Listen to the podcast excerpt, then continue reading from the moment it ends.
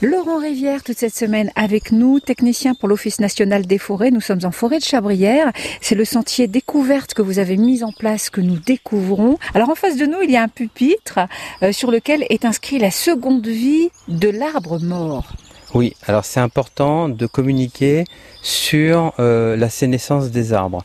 Euh, pendant longtemps, on a voulu éliminer tout ce qui était mort dans la forêt parce que ça servait à rien. Euh, un arbre, il méritait de, il méritait d'être en place, il payait son loyer. Donc il, devait être bien portant, fournir des belles planches euh, ou d'autres produits de qualité. Et puis, euh, à force de recherche, on s'est aperçu que, en fin de compte, ces arbres morts avaient un rôle prépondérant à jouer au sein du peuplement forestier parce qu'ils abritaient tout un cortège faunistique et floristique. Et donc, à cette station du Sentier Découverte, on a donné l'information sous la forme d'un jeu, c'est un petit casse-tête.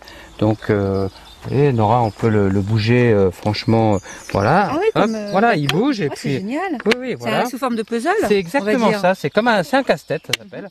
Et donc on reconstitue l'arbre pour lui redonner sa silhouette mhm. et hop apparaissent perchés sur l'arbre ou habitant dans l'arbre, eh bien une multitude d'animaux euh, que ce soit des oiseaux, euh, des insectes ou alors euh, de faune avec des champignons.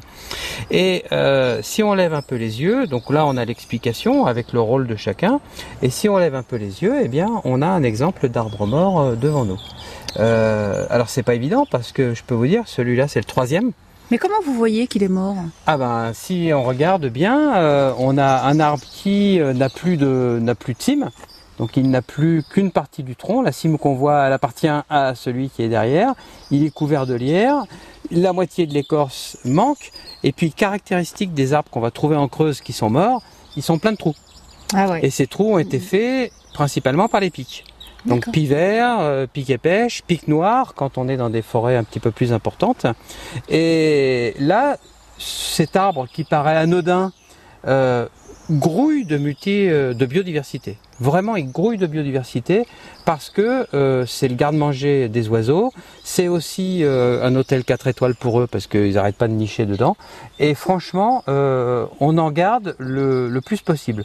D'ailleurs, si vous entendez, derrière nous, il y a le pic et pêche qui est en train de, de chanter. On va essayer d'écouter.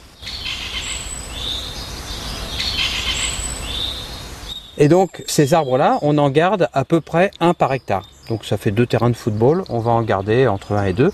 Souvent ils sont matérialisés à la peinture, où il y a une petite étiquette dessus qui est marquée arbre pour la biodiversité. Alors en revanche, là où il faut faire très attention, c'est qu'on les met toujours en retrait des zones fréquentées.